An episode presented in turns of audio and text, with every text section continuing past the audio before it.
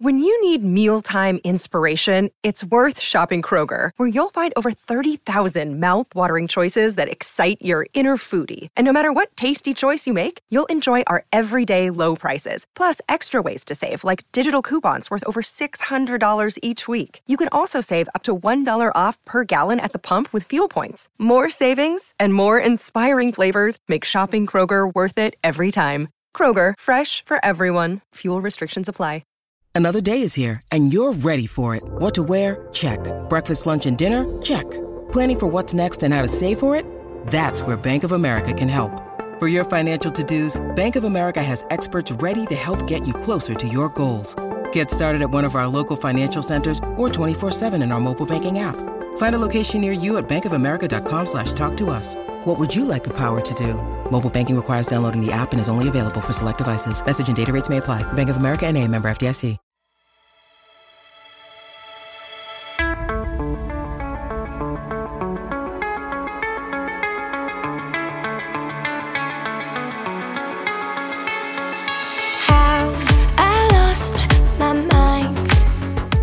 Hey everybody, today's guest is Chrissy Costanza, lead vocalist for the Poughkeepsie, New York rock band Against the Current.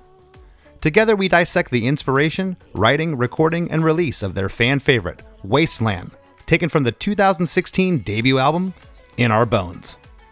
Chrissy talked about the arduous writing sessions that led up to the recording of the album, how at times she was disillusioned by the process of it all, and how ultimately she channeled that into the lyrical content for Wasteland. She touched on the importance that both producer Andrew Goldstein and co writer Sipe had on the song fully coming together. We both agree that it's the fans that ultimately make a song or a band a success, that loyal following of people who buy the records, concert tickets, and merchandise. They are the ones who truly dictate your staying power in the music business. And who knew that all the recording studios in Los Angeles were once strip clubs? Well, that's our theory, anyways. For all this and much more, don't you dare go anywhere. Krista makes a podcast. Hey, hey, have you heard? Krista makes a podcast. Hey, hey, have you heard? Krista makes a podcast. Hey, hey, have you heard? Krista makes a podcast. You may not know this, but I actually, uh, your record label, Fueled by Ramen, I'm going to hold this up for you.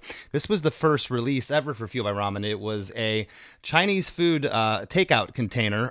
That's awesome. There's a cassette in there, and there's a menu with all the releases at the time. Uh, that label was was started out of my apartment, uh, probably around the time you were born in 1996. That's Uh, crazy. Yeah, I, I was 95, so I was a fresh one year old. You were a freshman, uh, Yeah. but yes, just wanted to, to, to bring that up to you. That uh, we so have funny. we have a little weird shared history here, although uh, a quarter century apart.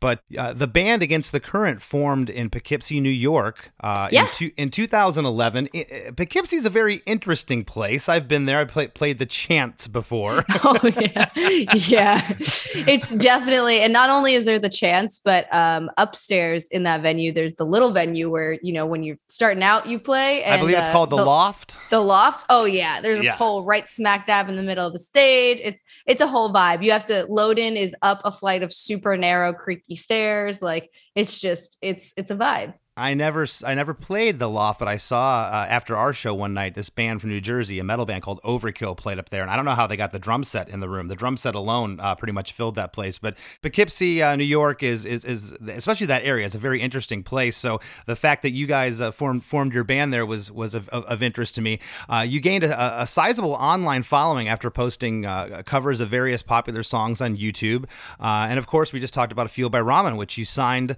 to in 2015 after releasing two self-released uh, EPs. Yeah. Your debut album came out in May of 2016. That was followed by Past Lives in September 2018. Uh, you have four EPs total, with a fifth one slated for release on July 23rd, 2021, called Fever. And uh, that's your first EP on Fueled by Ramen. Congratulations. Yeah. So and and it's interesting too. It's it's kind of a a weird release as well, just because we're so it's being released as an EP, but then there's actually a second EP that's coming as well that's going to complete the the title. So Fever is only the first half of the full album title.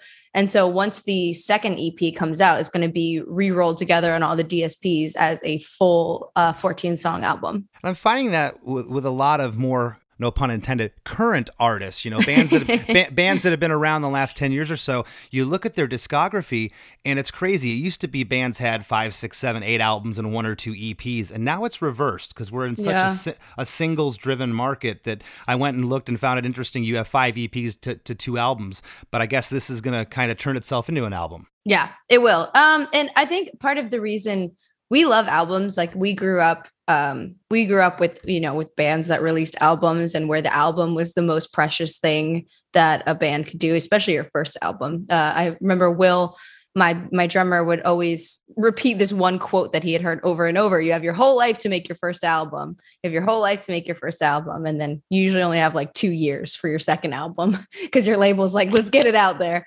so um yeah albums are such a precious thing but but this year it's just a, such a bizarre year this year and last year and without being able to tour i think people are trying to get creative as well and, and find ways to produce more content with with less or with the same amount of songs. So for us this was a really fun way of doing it because instead of doing one album and three music videos you know three songs that get released individually and whatnot we're actually we've already done four videos for just the one ep and then we'll do another four for the second EP. So uh, more songs kind of get their moment, but we still get to have the creative vision of an entire album at the end of it. Um, because I think I still think like the idea of just like these branded eras for bands are so I don't know, they're so special. They're special for me. They're special for fans. Like some of my favorite bands, you know, uh, not everyone listens to a band for their entire life if the band's around for a long time. You know as as the band gets older they change. Sometimes you fall into a band later. Sometimes you love a band earlier in their in their time. And i just think not only is the band itself special but so are the individual eras within the band. And i think if we got rid of albums completely we would just lose that. So i i kind of like that that we're uh, we're trying to have our cake and eat it too here where we're releasing the two eps but it's coming together as an album well, I'm glad to hear you say that. I, I, I definitely feel the same way. And uh, our producer and I, Chris, were talking before uh, you came on about that very that very thing. Is the the art of the album is is yeah. something that's still still very important to me, and I'm, I'm glad to hear you say that. Uh, you joined the band in 2011, and and Dan on guitar and Will drums. They were mm-hmm. already had against the current. So how, how did how did that come about? How did how did you end up finding these guys or finding you? Yeah, they so they weren't called against the current yet. They actually had a name. They were called that same sunrise um, which we are very happily changed once I joined the band. but they had been in bands together since they were nine years old, which is crazy. They they lived two blocks away from each other growing up.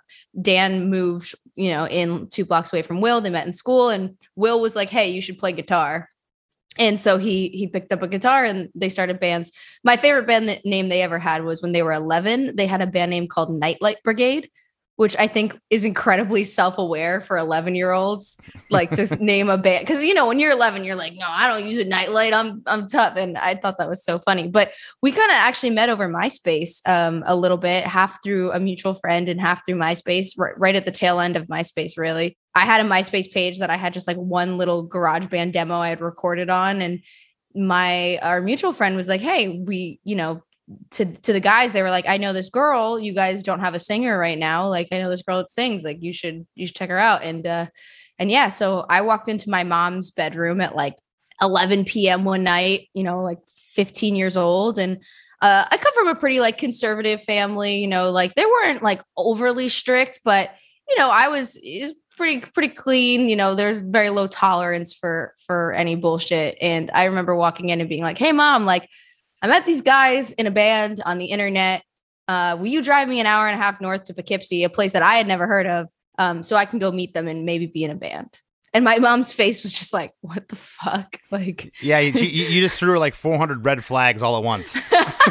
yeah, and but you know what? What ended up happening is uh, they actually the guys came down to me. Dan's mom drove them down to New Jersey and they hung out at the house for the day. And my mom met Dan's mom, and yeah, and it was it, we played some some covers on an acoustic guitar in the basement to see if we would vibe, and it kind of just went from there. I was technically auditioning for the band uh, the first time I went to like band practice. And they never told me if I got the gig. So, still to this day, we don't really know if I'm in the band or not. Yeah, well, two full length records and five EPs. You know, you're you're doing you're doing something right. You never know; they could turn around and be like, "Hey, man, it's just not going to work. We don't think it's a good fit." So, uh, when researching uh, for this episode, I, I, I, came across that you you play piano. Obviously, you sing. Uh, is piano your only instrument, or do you do you have other instruments that you play? I actually play guitar better than I play piano. Um, I don't play either well though. I, I started playing piano when I was about seven. And then when I was nine, I was just like, guitar is so cool. It's the coolest instrument. I want to learn guitar. And my mom compromised with me getting me an acoustic to start. She got me a three quarter size um, guitar and uh, a big baby Taylor, but like a three quarter size one. And to this day, it still fits because I am very small. So three quarter size is just my size in general. Um, and then I, I remember getting my first electric guitar though and being like lit up my life. I was I was like, this is the coolest thing I've ever touched. And it was like a Squier. It was like two hundred dollars. That's awesome. Do you find yourself gravitating more towards guitar when you're writing, or, or do you leave it up to, to, to Dan and, and Will to, to write, or do you actually I, I write lyrics, write songs, both? so yeah, I'm definitely more of a top liner. I'm more lyrics and, and melodies. When I met the guys at that point, they were so far ahead of me musically, but they weren't weren't vocally. So I kind of just we we all fell into our respective roles. They're the combination of the two of them. Will's a, a, phenomenal writer and producer, and and Dan really complements him in so many ways. So um, for me, it's more like if I'm looking for for intervals or something, I'll use a keyboard. If I'm like, what would be a cool interval to start this chorus? Uh, like if the pre is here, like what would be an interesting jump to get to the chorus? Yeah. So more so, more so that, but I'm usually writing with them or like over some other pre-existing progression. Okay. So the because the song I noticed was credited, and the song we're going to preview uh, today, mm-hmm. discuss today, is called Wasteland, was mm-hmm. credited to yourself, Daniel Will, and of course Andrew Goldstein, uh, who was yep. one of the producers on the record. And we've talked about Andrew on the show before. We uh, uh he produced the song Monsters from All Time Low, and yeah. I had I had Alex from All Time Low on here, and of course uh, Andrew, who is also known as uh, is, is it Friend F R N D? Yeah, yeah, Friend. he's written and produced for Katy Perry, Britney Spears, Linkin Park, Demi Lovato, you name it. Uh, and yeah. of course, you also had Tommy English, who I did some mm-hmm. research. Mm-hmm. I did some research on Tommy.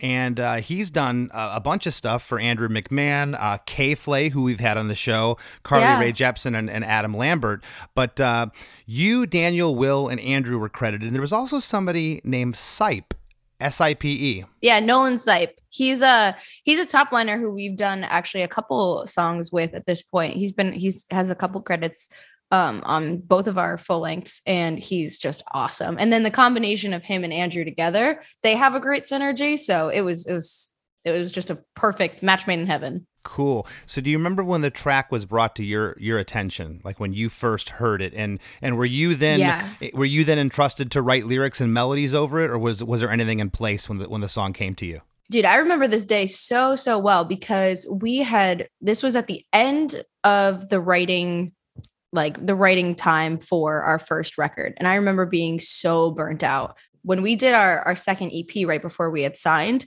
we did it in nine days. We went in with zero songs pre written, and we just nine days we would record, write the song, and record it in the same day.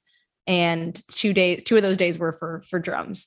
And so this time it was a very different experience. We were in like 40 writing sessions, seven days a week, 12 hour writing sessions a different writer every single day, just, you know, just freshly signed to a label running the gauntlet. And it was exhausting. And it, it was a little discouraging at times too. I really felt like the creative energy had been sucked out of me and that it was uh it was more of just running a marathon at all times.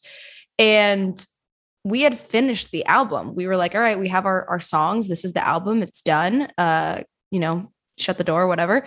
And then for whatever reason, it was like, oh, you know, just go in one day with with Nolan and and Andrew. You guys have a couple more days in LA. It's you know free day, whatever. Just why don't you guys just you know go and just see if anything happens. If not, it's cool. The album's done. And then we wrote Wasteland that day. So I I went in I remember the studio really well. It was a really cool studio. It was super like dark and uh it felt like felt like a lounge like it almost felt like you know what it actually honestly felt like a strip club. It had like it was super dark. It had like a bunch of like couches that felt like like vip tables. Like it really did have a like a very strip club if it was in hollywood or la there's a good chance it was a strip club at some point. Yeah. Maybe like you know it's a it's a studio until like 8 9 p.m and then they start turning it over. But it was it was awesome. It had just such a, a good energy about it. And i think it was like I don't even remember what time of year it was. I think it might have been December. But we yeah, we went in and I don't fully remember what existed in the track yet, but I just remember so well Nolan had the idea, Nolan Sipe had the idea to do the and he like the way he kind of like threw the top was mm-hmm. like it was just like, oh, that's so pretty. And we didn't know if it would actually fit with our, our sound. We were like, is this too sweet? Because we were trying to be, you know, a little bit more of a rock band. We had Running with the Wild Things on that album, which was like.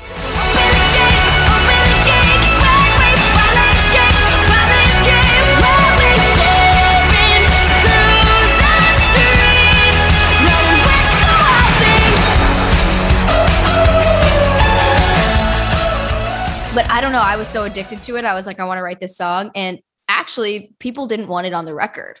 I remember a lot of pushback to have it go on the record. And you say was, you say people like people from from Fueled by Ramen because this track is actually from the the 2016 release In Our Bones. Yes. And something I noticed, and again, this isn't as important today with albums not being uh, as prominent as they used to be with with it being a single driven market. But I noticed this song out of 12 songs was buried at number nine on the record. Yeah. Typically, you don't do that, you know. And, and this song it has been a fan favorite and been been a hit for you for you guys. Uh, has over five million YouTube views. Yeah. I mean, it's and I, have seen the live. I, I researched the live performances. I mean, this is a bona fide fan favorite. Yeah, I I don't remember. I don't want to throw anyone under the bus because I can't remember who specifically was pushing back, but I remember a vast majority of the voices um, whether it was management or label or even I think Dan and Will might not have been too crazy about it. I don't think most people were kind of just like, eh, about it. And I was like, no, no, no, it has to go on the record. It has to go on the record. I was like, this is my favorite song I've ever written. I was like, it has to go on the record. And it ended up on the record. But yeah, like you said, it was kind of just like it was on the record as an album track, not supposed yeah. to be a single or anything. It was just kind of buried in there. And I really pushed for it to get a, a music video. And I was just like, I, this is this is a song. I was like, the fans are gonna love this. And I think it was it was a bit of a risk because it did have a little bit of a um we do we rock it up a lot when we play it live but in the actual track it has like a very edm structure to it. It has that build and the drop and not like a traditional chorus at all. And it was definitely a risk for our first album especially on a label on the label which is why i don't think the label would have taken a risk pushing it as a single. But it was like an immediate fan favorite like you said. It's we've closed with that song either at the end of the regular set or at the end of the encore so many times since then. I think it's really rare. I don't even remember if we if there's a time that we haven't closed with Wasteland, even either at the end of their full set or at the end of the the encore set, because it's just it's just a fan favorite and it always just feels like an electric moment good for you for fighting for it. And I've, we've heard that a lot on this show. Uh, uh, we, we, had Rise Against on one of their biggest their biggest hit is called Savior, and yeah, the, the label, everyone around them was like, no, no, no, and it was buried on the record, and it became the biggest song of their career. So so good for you yeah. for fighting for it because it's obvious that uh, that the fans absolutely love it. And I I, I want to jump into to the track uh, now. It's three minutes and twenty five seconds. Uh, there's this 10 second intro, which is this like hypnotic synth part, uh, and at the nine second mark, right before it kicks in, there's like a reverse cymbal that that brings yeah. you in that bring brings yeah. you into that uh, into that first verse.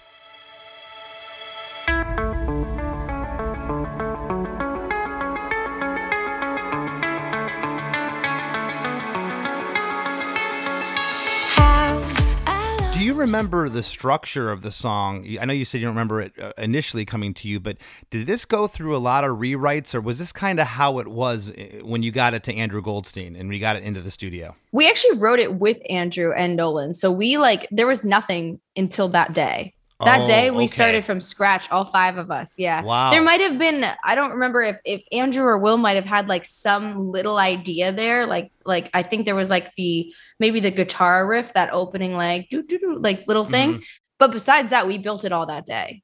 So Okay. that's how we did both of our albums with our our producers is we actually wrote with them, which is why they're all credited as writers and not just as producers, is because we wrote all day with them. Do you remember who came up with like the majority of the concept for the lyrics, like the title "Wasteland"? Where did that come from?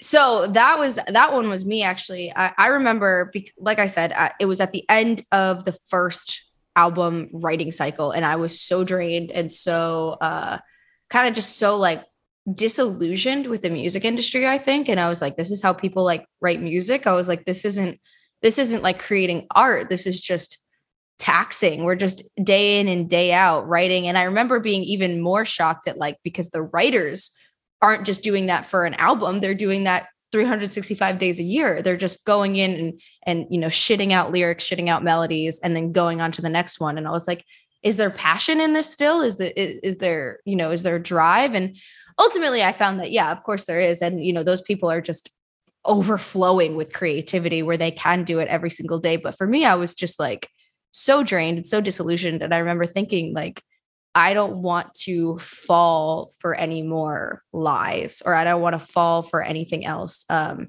I don't want to wake up where all the, you know, all the all the glitter and glamour and everything that I had I had dreamed of is just gone and it's just barren. It's just a wasteland. And so, you know, there's a a lot of a lot of the references are kind of the druggy type references where it's like you know you take the pill and and then you know everything's kind of candy colored and uh, looks pretty and nice. And then you wake up at the end of it and nothing's what it was and kind of just saying like I don't want to I don't want to swallow that pill I don't want to wake up in wasteland So this is kind of about the disillusionment you were having at the time in the music industry, being the Yeah. wasteland. Well, that's cool because I, I I really thought this was a, a, relationship song, which it is a relationship Yeah. with, with how you were having how you were feeling with the label. But and I can say, with having been in those writing sessions, I've done those before, and it does start to feel mechanical.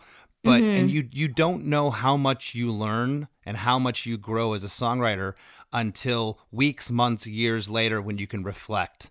Uh, Yeah. And when you when we when you step away from it, and, and I I learned so much. But when you're in the tornado, I hated it. I couldn't Yeah. stand it. I felt like I every bit of creativity was being sucked out of me because it, it was becoming what I said a moment ago, mechanical. Uh, getting into the first verse, uh, the the synth part continues over the programmed uh, drums and, and and the bass here, and we're into verse one. Is this paradise or a darker side?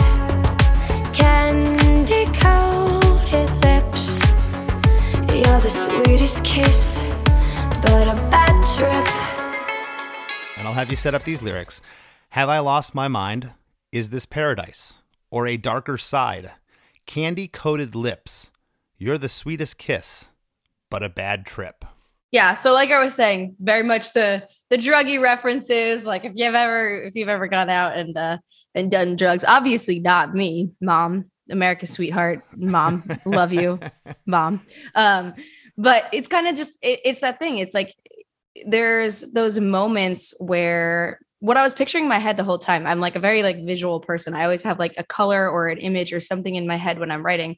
But you know when you you the scene in the movie when the person's out on drugs at the party or the club or something and everything's kind of blurred and like all the lights are like trailing and everything. That's kind of the like the imagery that was going on in my head and it was it was really that like is this paradise or a darker side like it could go either way i can't tell if i'm if i'm exactly where i want to be if i'm in paradise if i'm in this amazing place because you know this is all i dreamed of since i was a little girl is being in the music industry being in in these writing rooms being signed to a label being on tour. Or is this just something that's way way darker and isn't what it seemed at all again, when I was going through this song, I was like, "Oh yeah, this has to be about uh, you know uh, a love Yeah. love relationship gone awry." Which that that's why I love I love breaking down lyrics because you never you never know, and it's really cool Yeah. that it was it was this abstract and it was about what you were feeling with the with the music business. Getting into pre-chorus number one and all all the lines with the harmonies on this, they have Yeah. your lead vocal and your harmony panned pretty hard left and right. And it's cool because when the other lines come in, it hits you right between the eyes, harmonize that center yeah. vocal, and it's a really it's a really neat way that this was mixed.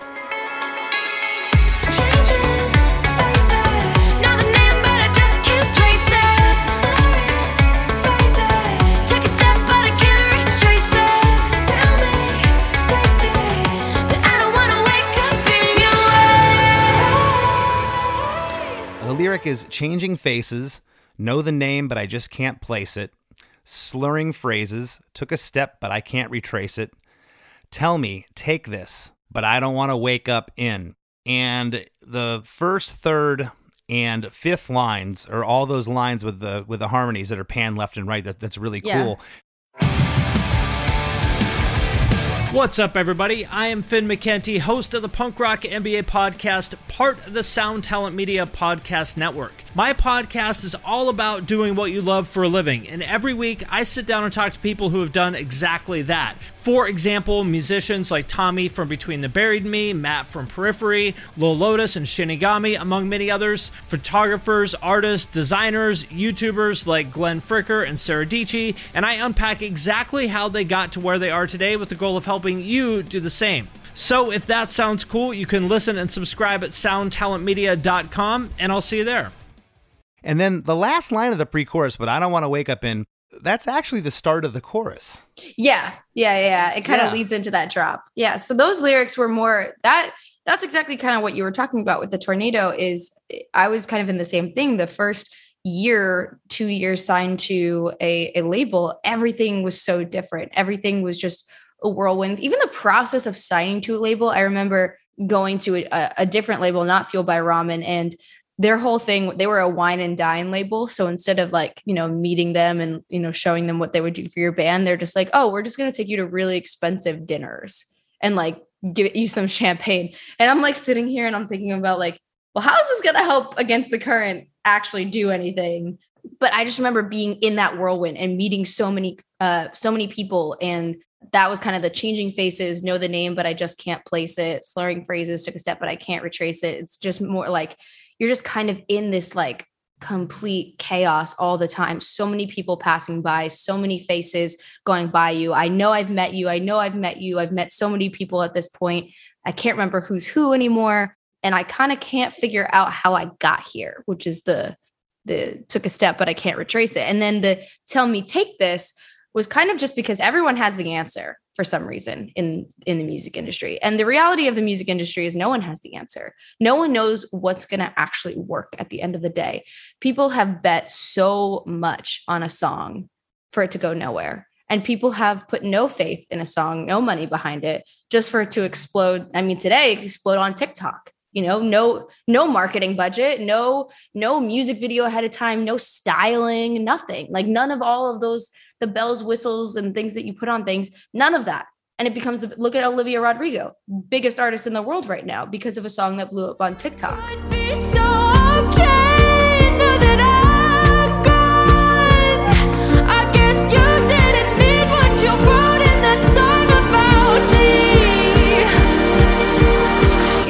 Forever, now I drive alone past your street. Everyone was telling me this is what you need to do. This is what you need to do. Take this take this take this take this. I have the pill. I have the pill. I have the pill. I'm going to make you famous. I'm going to make you famous. I'm going to make you famous.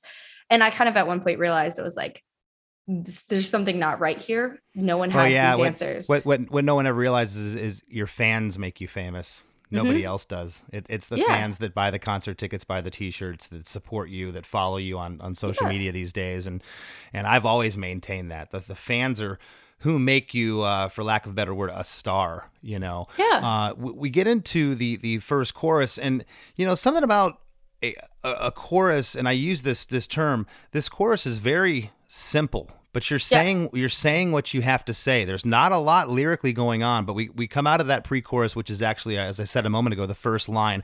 But I don't want to wake up in your wasteland. And the first two lines here are just single piano notes with the underlying synth and your mm-hmm. vocal harmonized. And you say your wasteland again, it's it's harmonized, and then it's just you alone. I don't want to wake up in your wasteland.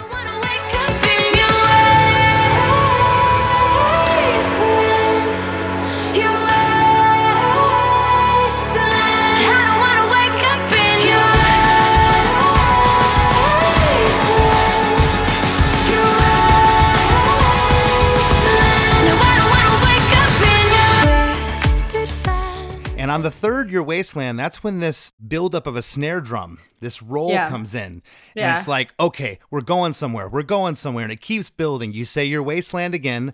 And then the very last line, you say, no, I don't want to wake up in your.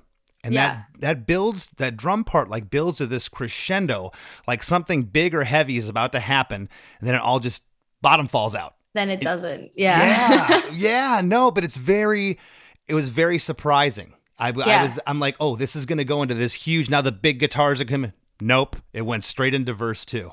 And that's what's funny because it's kind of counterintuitive to everything that we've ever been told about songwriting is like get to the chorus as fast as possible, get to that big moment as fast as possible. And right when we're building into that moment, because in some ways you could make the argument that there is no chorus. You could make the argument that the your wasteland part is a pre-chorus and that the part before it is just like a B verse. It's Yeah, just, you know, yeah. verse A, verse B, pre-chorus, and then it could have been an actual chorus, but then just nothing happens. Everything drops out. Well, thanks, Chrissy. You're kind of doing my job for me right now. You're you're you're analyzing this kind of how I- exactly what I was going to say. The the this is the chorus, but it felt like it was really building up to something. Was there ever talk of it going somewhere, or was that the idea to kind of have the bottom drop out and go into verse two? yeah, I mean, of course. And I think everyone kind of knew that was uh, a, a bizarre choice to make. And especially, um, especially because we were, like I said, more of really going more for the rock route on, on album one, you know, album two, we, we deviated, went a little bit more pop. We're back on the rock now, but it was, it was one of those things where people were like, you got to give them a chorus. Like, what are you doing? And, and we in the studio were just like, no, this is good. This is good. Like, this is, building that tension, making them wait for it, but like waiting all the way until the bridge essentially for that drop to actually hit is Yeah. a risky move. It's like however like 2 minutes or something into the song, whatever it is, and you're saying like how are you going to keep people there for that? But once it pays off, it feels so good and once it pays off live, it feels a hundred times better than even the recorded version. That Yeah. drop feels massive. It's Yeah. the, I, there's I get butterflies every time we play it to this day.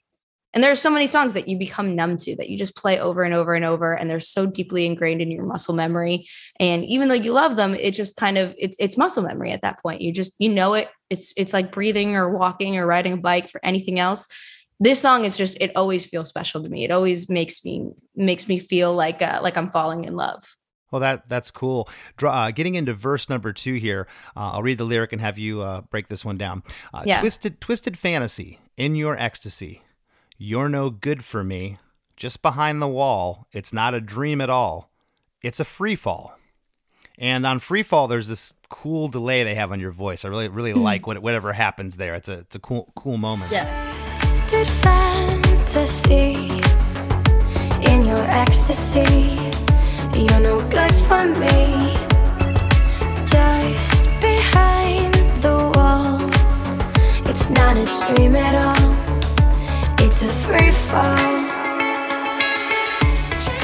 So also the cool part too is um, at the end of the chorus it goes no I don't want to wake up in your twisted fantasy like so it kind Mhm. of drops it like that line continues out of the chorus in a way which I thought instead of saying I don't want to wake up in your wasteland it goes twisted fantasy Which is cool Um, because because out of the pre-chorus you're you're getting that line that sets up the chorus, and now out of the chorus you're getting the line that sets up sets up the verse. Yeah so it's basically saying I don't want to wake up in your twisted fantasy like this is your fantasy not mine Mm. Um, and then the just behind the wall bit, it's kind of it's very much like Wizard of Oz, man behind man behind the curtain. It's like you think Oz is so great and powerful. We think the record labels and the execs and all these people. When you're young, you you're like these people know, you know, these are the people that make you famous. And then once you get into it, you're kind of just like it is very man behind the curtain. And and don't get me wrong, I love the head of our label, Mike Easterlin. I love him. He's like he's like a father figure to me. He has been there for uh for me through thick and thin. So like I would never ever in any way bash like people's character, but I just think that when you're young, you grow up idolizing record labels when you want to be in a band especially especially labels like fueled by ramen that had such like and like the hopeless records if you grew up a scene kid like you grew up idolizing these labels because they housed every band you know you know everyone was either on hopeless fearless fueled by all of those those records had such uh, record labels had such strong identities to them. It's not like you know you could be on like Capitol Records. Isn't it's not the same thing. It's just kind of like oh, it's a big label. That was my first label, and I agree. There you go. Yeah. but it's not like you so like if I grew up a less than Jake fan, I'm not like so much at like Capitol Records fan. But people like Fueled by Ramen had fans. Hopeless Yeah, had if- fans. if- if you Fearless like- had fans. Yeah, if you like the, Yeah. if you like the, the you liked the label, you like the catalog, you like what was on the on the label. Yeah, definitely. I mean, uh, Fat Records is another one of those labels that that I grew up on. That uh, definitely, if you, you you could you could count on if the label released something, ninety percent chance you were going to like what what was on the label. Yeah. So you grew up idolizing this as a kid. And I think like as I got older, I was like, it is a man behind the current thing. No one has the right answers, you know? And at the end of the day, it's what you said. It is the fans. What those labels did right is by creating that culture, the fans paid attention to the new signees, which a lot of other labels didn't have. So they they did that right. But I think it's just it's super naive as a kid growing up thinking like I gotta I gotta meet the the guy in the suit who's gonna hand me a business card and be like, call me kid, I'm gonna make you famous. Yeah, it uh, doesn't doesn't always uh, work that way, as as you know. The pre-chorus number two is the uh, same as pre-chorus one. The harmonies are, are, are panned off uh, the same. Uh, it's pretty much the same as pre-chorus one. I'll read the lyric again. Changing faces, know the name, but I just can't place it. Slurring phrases, took a step but can't retra- but I can't retrace it. Tell me, take this, but I don't want to wake up in. And because the chorus is so simplistic in nature of not having much lyrics beyond your, your wasteland and I don't want to wake up in, was there any talk here that you remember of maybe changing the pre-chorus here and adding some different lyrics here, or was it just always the same? Definitely. I mean, if you like look at the lyrics, I have them up on the side as well. Like if you look at the lyrics of the song, it's like a thin column of lyrics. Like there's very few lines that even are longer than six, seven words. Yeah. Um, so yeah, I definitely remember that conversation being like, oh, should we add something new here? Like, you know, should we add uh, more lyrics, more visuals, more analogies? But the song was so abstract um, in general. You know, it's it's very vague. It's all it's all a, a feeling uh, of of like just I don't know. It's it, it's meant meant to make you feel something. It's not supposed to be overly specific. I think at that point, if you add more kind of vague uh, analogies in there, you're just going for it to show off what you can do. You're just like, let me show you how many analogies I can come up with. We had already kind of done the the druggy references and, and made it feel very trippy and and that thing. It's like I don't want to beat a dead horse. Like you you know what I'm saying. And to me, that's the most important thing. Is like if the point came across, there's no point in continuing to explain it. Yeah, I, I'll be the first one to tell you if there's not enough there or if there's too much, and I, I think that this is this is perfect the way that, that it is. I don't think you needed Thank any you. any more uh, information there. Uh, we get into chorus number two, which uh, this chorus is is pretty much the same as chorus one. That drum buildup comes in halfway through, and here at the end when you say no, I don't want to wake up in your. Now we're in the bridge.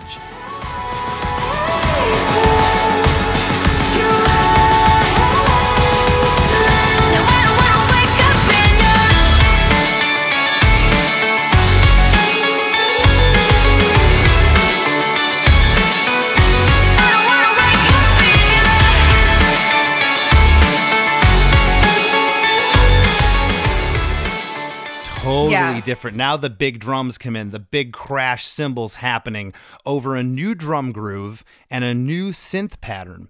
And there's these uh, ooh ooh ooh ooh vocals that come in Yeah. here that come out come out of nowhere. It's like, oh, what's that? And in between that, you're saying, I don't want to wake up in your. And then the the four oohs, the backing vocals, uh, come back in. I always laugh at my writing here. Ooh ooh ooh ooh. Ooh, but the the oohs are there, and then this next part is really interesting because I wrote that this is a continuation of the bridge, but it's almost like a third pre-chorus because you're getting in a lot of the you know a lot of the same lyrics as as the pre-chorus. yeah. Changing faces, slurring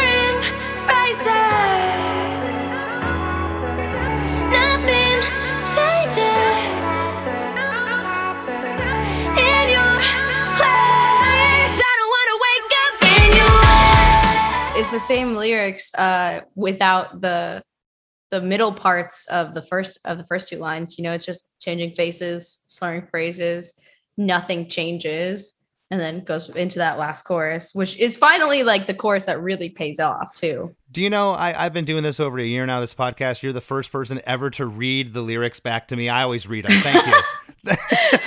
I'm like, I'm also like, lyrics are my favorite thing in the world. So, like, I'm like, when I listen to a song for the first time, I Google the lyrics and read the lyrics as I'm listening to the song. Like, it's That's it's awesome. Such, yeah. I don't think a lot of, I, I don't think the average person maybe does that. No, because it kind of uh, freaks it kind of freaks artists out when like they're like I've never heard my lyrics read back to me. This like they kind of kind of hits them, and I don't know if Yeah. anybody else has actually put the lyrics up to read them like you have too. That's really that's really cool. You've done that, so you have some reference. Because I have a heck of a time remember. I, I can rem- I can sing my lyrics like you said earlier. Yeah. the muscle memory. I can spit them out. But if I were to think about my lyric, verse one, verse two, I, I probably couldn't recite ninety percent of our songs. But uh, I agree. in this in this continuation of of a bridge. So so thank you for helping me. Uh, the there's single piano notes that happen here with these really cool pre-delayed vocals. They're kind of swirling around, and there's some inter- interesting new synth sounds that we haven't heard in the track yet that come on this uh, what I'm calling the continuation of the bridge, almost like a third pre-chorus. And uh, you read some of the lyrics. I'll read the whole thing here. Uh, changing faces, slurring phrases, nothing changes. In your waist, I don't want to wake up in. And that last line there is just sung by you alone. And it just gives this like uh, personal touch feeling before boom, you're in chorus three. And now the full band is in for the first Yeah. time. It's no longer just you and the synth and the vocal on the first two lines. The full band's in. And for the first time, the big guitars are in here.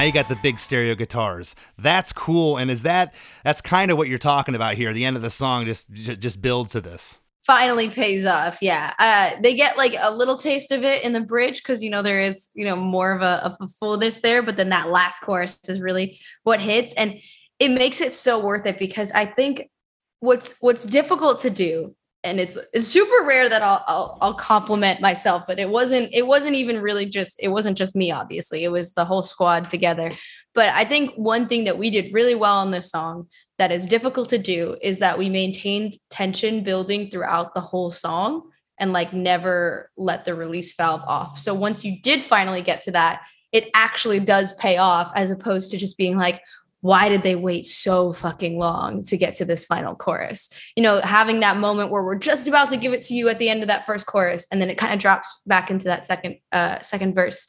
And that's my favorite thing because live, you feel it. You feel that everyone's been waiting. You can feel it that it's just been like slowly building up in everyone in, in the audience, that everybody's been waiting for this moment to just fully let go and lose their shit. Me too, at that point. I'm like, I'm ready for it. I'm ramping up. I've done it a thousand times. I know it's coming, but still every single time, the next time, like when it when it finally happens, it's just like it feels euphoric. It's awesome. Well, and the song's only three minutes and 25 seconds, so it's not like it's this super, super long six minute song that takes forever to get somewhere. You know, it happens, Yeah. it feels like it happens pretty quickly. But yeah, I think that tension, I think that's what makes this song special because, and it's funny, when these guitars came in, I actually had to go back when I first heard them and listen to the first and second chorus and say, wait, were the guitars there buried back somewhere? No, they, Yeah. they're not there at all. They don't come into the third chorus. And uh, the third chorus, uh, the lyrical structure is all the same. Your wasteland, your wasteland. I don't want to wake up in your wasteland, your wasteland.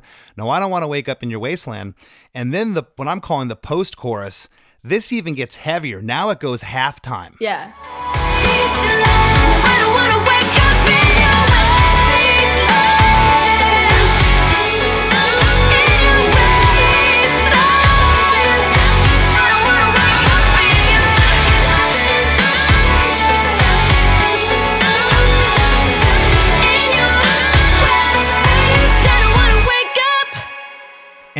Great because the big crash cymbal comes back in. Everything gets super, super loud here. And it's kind of like the the kitchen sink moment I call it. Everything is is, is now is now thrown in. Uh, the lyric is changing faces.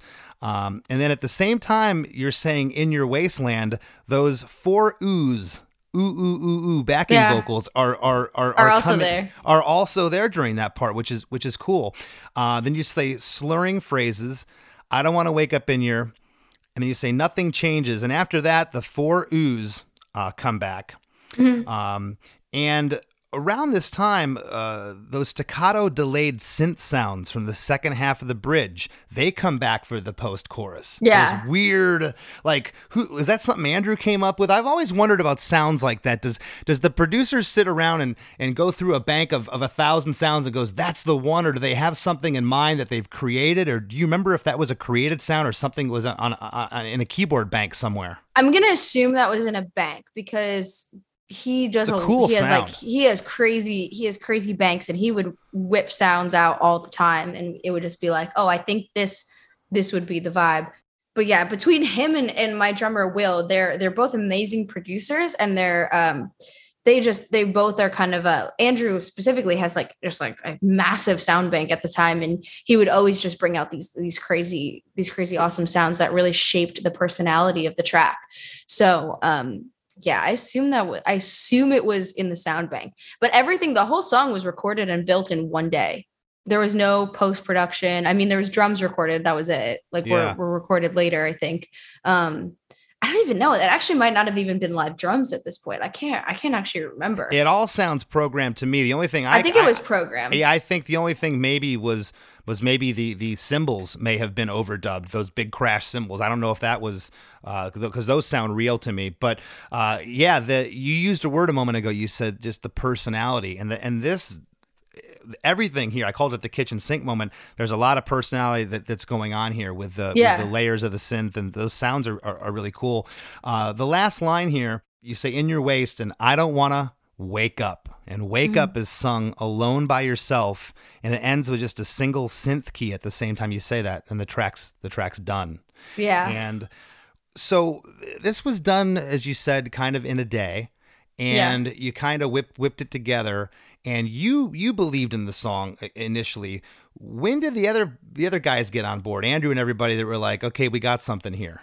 I think well, I think Andrew, um, Andrew and Nolan definitely believed it. You know, they were writing on it. Um, I think you know once we started playing it live, obviously the fan reaction. Once the album dropped, everybody was like, "Oh my god, Wasteland! Oh my god, Wasteland!" It was like ninety percent of of the song titles that were shouted out when the full album dropped was were Wasteland, Wasteland, Did, Wasteland. did you say I told you so to your band members? Oh. I, I say it like I say it once a month. I say it all the time. I never good, forget good. it. Get really, really like- give it, really give it to them. Stick it to them. I don't have like you know I'm the only girl in this in this in this operation a lot of the time. Uh, we actually have some some women on our management team now, which is awesome. And like it's just you know there's some women at our label, but for a vast majority of the time we had like a male manager, male bandmates, mo- all male touring crew. So uh, yeah, I you got- had you, you had your I I, was- told you moment. I yeah, like I it. needed it. You know, I was waiting for it. I was like, I need one. Give me one. And I am like, I am the less musically talented of the group. It's just a reality. I just don't know as much. I don't know about as much about producing. I don't know as much about any particular instrument. I am mostly emotion and lyrics and top line you know and melody and that's that's my thing. It's it's more emotional and and all based on feeling and it's way less technical. So there's a lot of times where i'm just you know not right and i'm okay with that.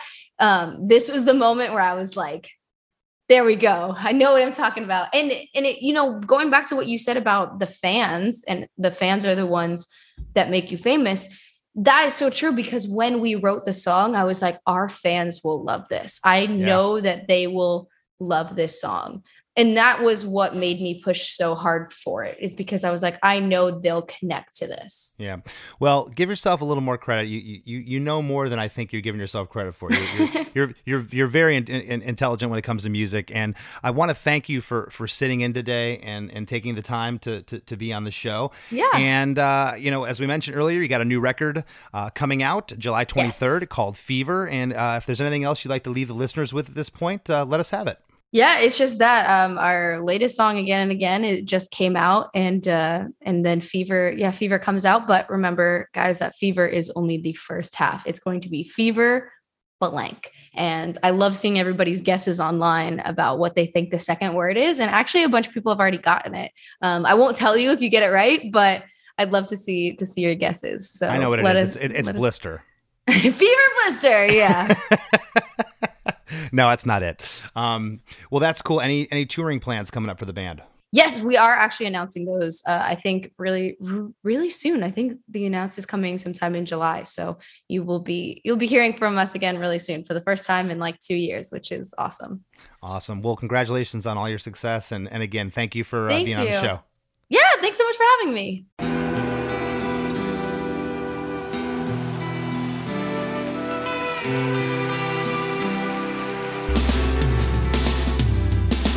I don't think it overstates things to say that the Beatles were the greatest gift to entertainment and culture of our time, a secular religion, if you will, with their universal appeal and demonstrable impact on people's lives. I'm Robert Rodriguez, host of Something About the Beatles.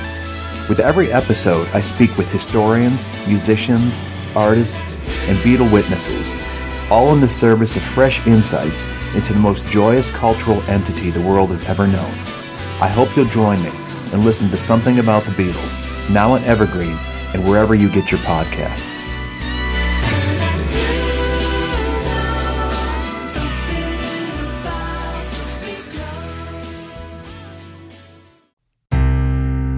As we near the end of the show, here's a band you might not know. Welcome to this week's band you might not know.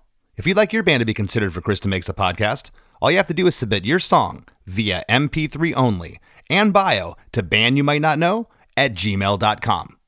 This week's featured band is Winter Haven. They're a four piece pop punk band from Flagstaff, Arizona, with Jack Hernandez on lead vocals and rhythm guitar, Brendan Jeffrich on lead guitar, Colton Henderson on bass, and Nick Shira on drums and vocals. Here's a snippet of their song, Ted Cruz.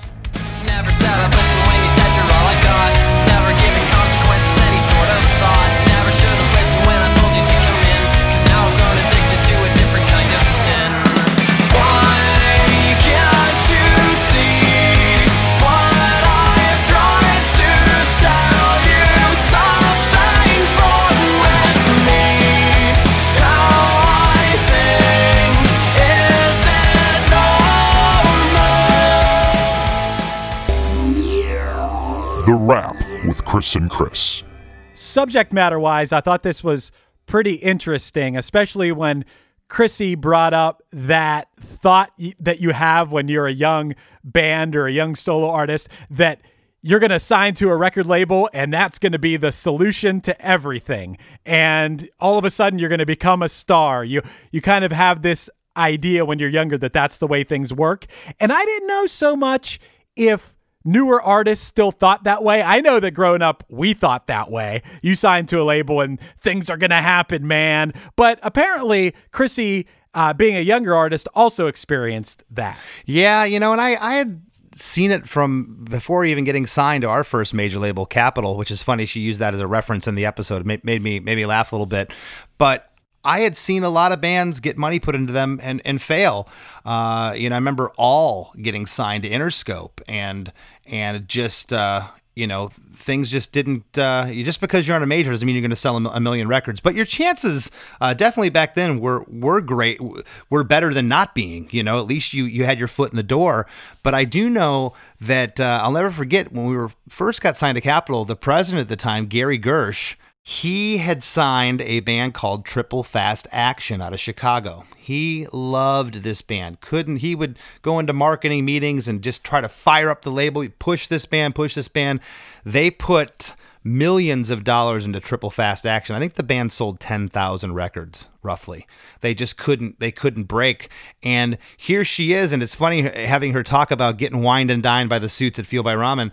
I remember that. I remember uh, Capitol Records taking us to Dodgers baseball games and taking us to to Magic Mountain theme park and to these expensive dinners and and being enamored by it. But at the same time, we always kind of had a head about us, kind of like knew that this was a lot of pomp and circumstance that was going on. That uh, you know, just because we're on a major doesn't mean we're going to sell two million records. Right, right. And I think in her example, she was saying that it was some other label that was trying to wine and dine them, but maybe Fueled by Ramen is more like the here's what we're going to do. We're going to lay it out for you.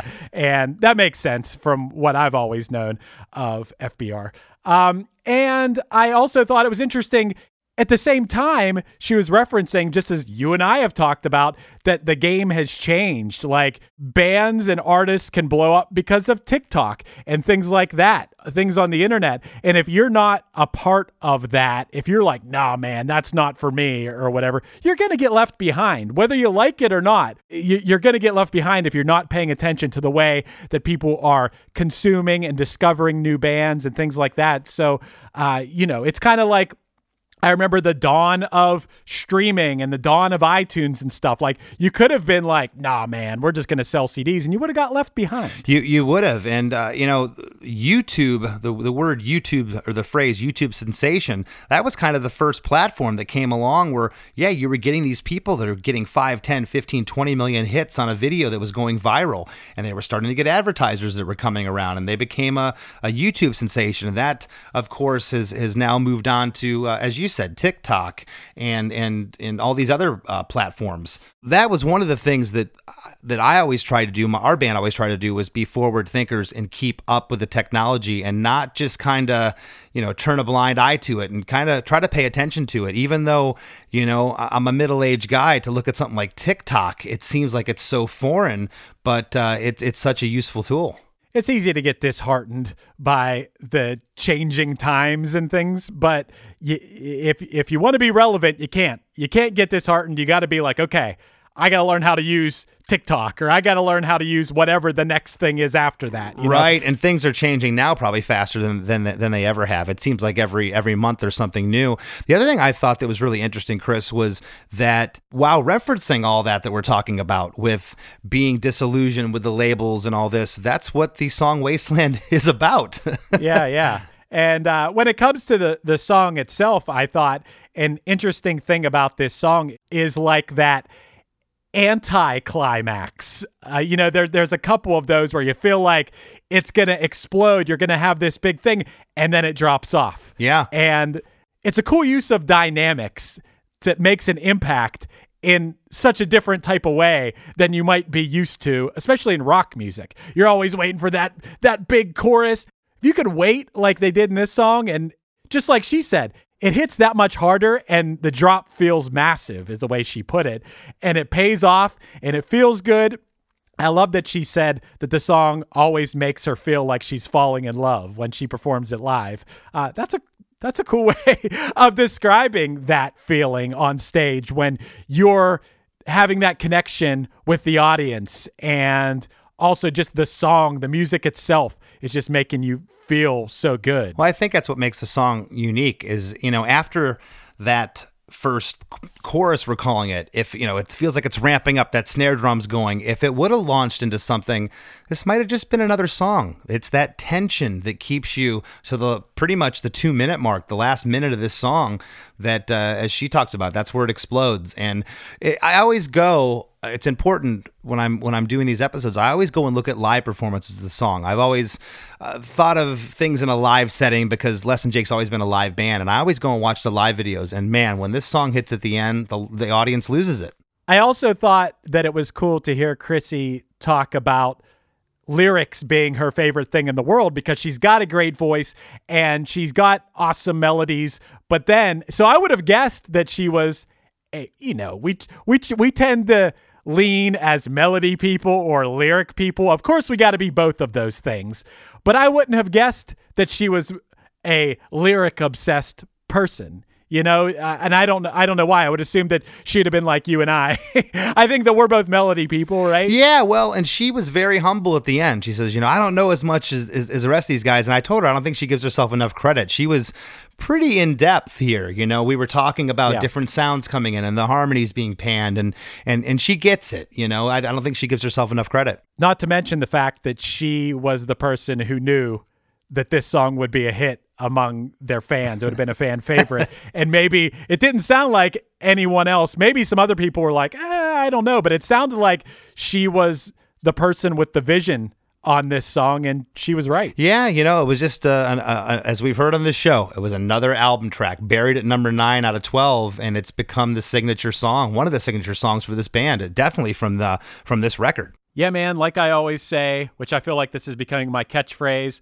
but that was another great episode. Well, yeah, man, that was a really fun episode. And uh, I'd like to bring up this month's fundraiser for July. It's for Star Ovarian Cancer Foundation. Uh, you can head over to ChrisDeMakesADifference.com and uh, give anything a dollar, five, ten. It goes a long way. And we've uh, featured cancer uh, fundraisers a number of times on the podcast just due to the fact that cancer affects so many people. So, again, please head over to ChrisDeMakesADifference.com and uh, chip in whatever you can. We, we really appreciate it. We absolutely do appreciate it, as do all the foundations and organizations that we fundraise for on here. So, yeah, if you can go to ChrisDeMakesADifference.com and uh, you can help out some ovarian cancer research this month, which you'd be hard pressed to find a better fundraiser than that. And uh, Chris, what else we got going on? You still writing custom songs, or did you give that up? I, I certainly am. And if you'd like to uh, hear a little bit of my work, Chris is going to roll the most ridiculous thing you've heard in a while right now.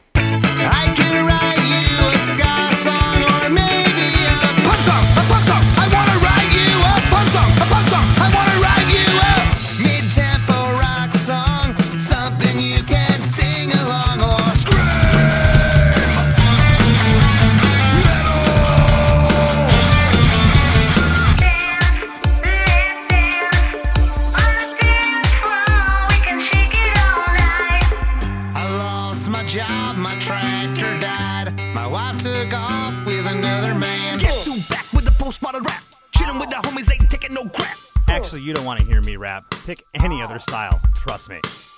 I could even write a ballad for your anniversary or your birthday. Looking for a voiceover, jingle, or music for your business, podcast, or TV show? Well, look no further. I'm your guy.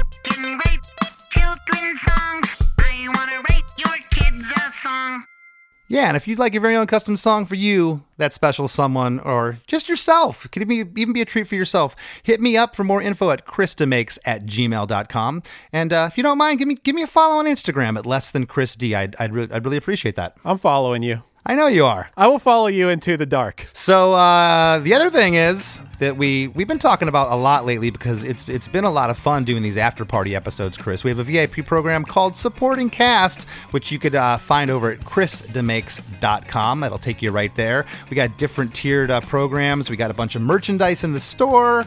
We got a really cool uh, uh, pullover hoodie and uh, a t-shirt, and they're really comfortable and they're not cheap and they look good. So yeah. yeah. Yeah. They are high quality. It's actually a zip up, Chris. It's a zip up. I know you Sorry, call, it's a zip I know you It's a called it a up. pullover. Maybe someday we'll have pullovers too. But for now, it's a zip up hoodie with uh, the Chris DeMakes a podcast logo on it, and it's comfy as hell.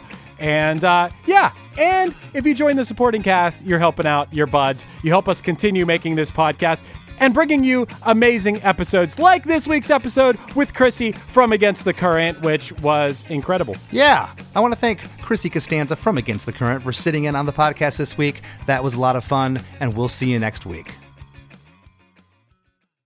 Hey, this is Dewey Halpus, host of Peer Pleasure on the Sound Talent Media Podcast Network. Join me each week as I explore another long form conversation with one of your favorite musicians, actors, comedians, or creatives.